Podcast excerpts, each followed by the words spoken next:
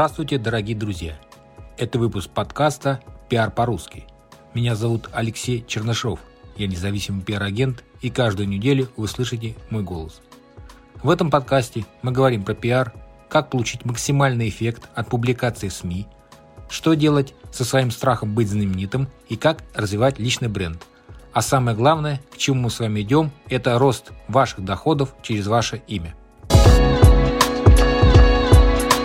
Итак, в этом выпуске мы с вами поговорим о главной проблеме вашей жизни – это нытье. И как нытье мешает вам жить. Итак, вообще само по себе нытье – это естественная реакция на трудности и стрессы, с которыми мы сталкиваемся в повседневной жизни. Однако, когда негативность начинает овладевать вами и влияет на ваше психическое и эмоциональное состояние, это может привести к более серьезным проблемам. Если вы решительно копи, хотите перестать ныть и начать видеть мир с более позитивной стороны, вот несколько шагов, которые помогут вам на этом пути. Итак, первый шаг – осознание э, негативности. Первым шагом к изменению собственного поведения является осознание проблемы. Заметьте, когда начинаете ныть и как именно это влияет на вас и окружающих. Попробуйте вести дневник, фиксируя прям все моменты вашего нытья – это поможет вам понять, в каких ситуациях это происходит чаще всего. Пункт номер два. Поиск позитива. Вместо того, чтобы фокусироваться на негативе, начните искать позитивные моменты в каждой ситуации. Даже в самых трудных моментах есть что-то, за что стоит быть благодарным. Это может быть урок из опыта, поддержка друзей или просто способность найти светлую сторону ситуации. Пункт третий. Помните, что вы имеете контроль над своими реакциями. Нытье часто проистекает из отсутствия контроля над эмоциями.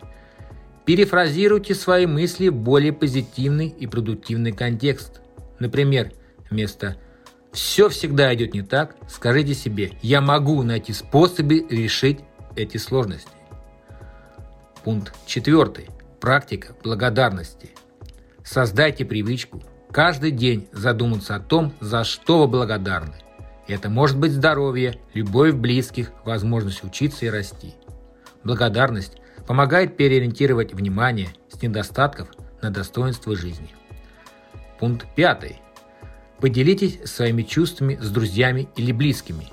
Иногда просто разговор о том, что беспокоит, может помочь освободиться от негативных эмоций – не бойтесь обратиться за профессиональной помощью, если негативность начинает приводить к серьезным проблемам со здоровьем.